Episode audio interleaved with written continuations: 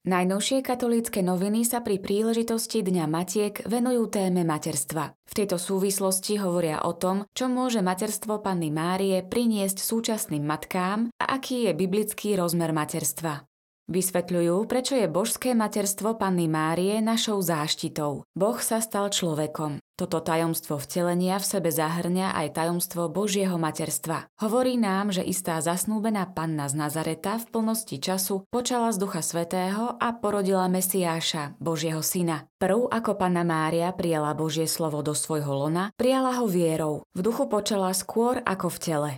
Rozprávajú sa so psychologičkou Líviou Johanovou o tom, že väzba k dieťaťu prebúdza v žene to najlepšie a spôsobuje, že dokáže ísť až za hranice svojich možností. Ďakujeme matkám za prijatie a starostlivosť, ktorú nám venovali, pretože vďaka ním sme prežili.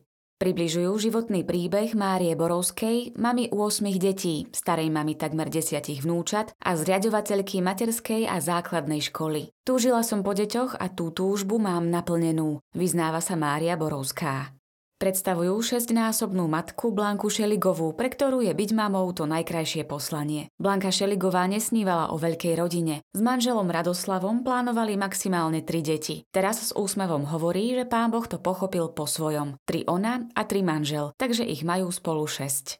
Zameriavajú sa na fenomén súčasnosti menom Mama Hotel. Mladí ľudia na Slovensku sa nedokážu príliš skoro osamostatniť, narážajú totiž na veľa prekážok, najmä ekonomického charakteru. Až 90% mladých ľudí žije v tzv. Mama Hoteli, teda doma s rodičmi. Prinášajú aj rozhovor so slovenským misionárom Vlastimilom Chovancom o duchovných povolaniach. Osobitnou charizmou kongregácie rogacionistov Ježišovho srdca je prosiť o duchovné povolania. Čo to znamená, približuje Vlastimil Chovanec, ktorý vedie Centrum svätého Antona v Rwande.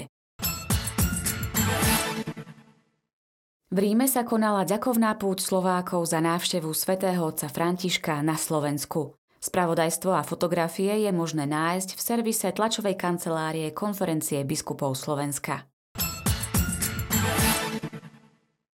Najnovšie vydanie časopisu Slovo v úvode prináša čitateľom oznámenie o zrieknutí sa úradu vladyku Jána Babiaka, prešovského arcibiskupa a metropolitu, obohatené o jeho stanovisko a stanovisko nového administrátora vladyku Petra Rusnáka.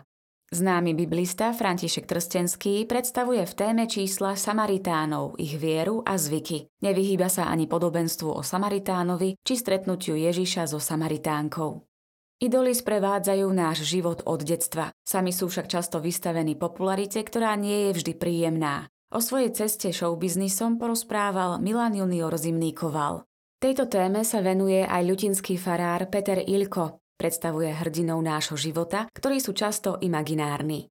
Dianka, malé dievčatko Černigova na Ukrajine, svojim obrázkom povedalo viac než politici dlhými rečami. A práve jej rodnú Ukrajinu spolu so sesterským Ruskom svätý Otec s biskupmi celého sveta zasvetili nepoškvrnenému srdcu Bohorodičky. Okrem bežných rubrík prinášame pohľad na expozície jubilujúceho východoslovenského múzea v Košiciach. A keďže sa blíži jar, poukážeme aj na potrebu dobre si zvoliť susedov i v záhradke. Nielen pre mladých je tu ďalšia katechéza na T22, ktorá nás zavedie na horu pokušení. A po nekrológu kňaza a básnika otca Jozefa Tóta časopis predstavuje komunitu Šemenev, známu aj ako Kána.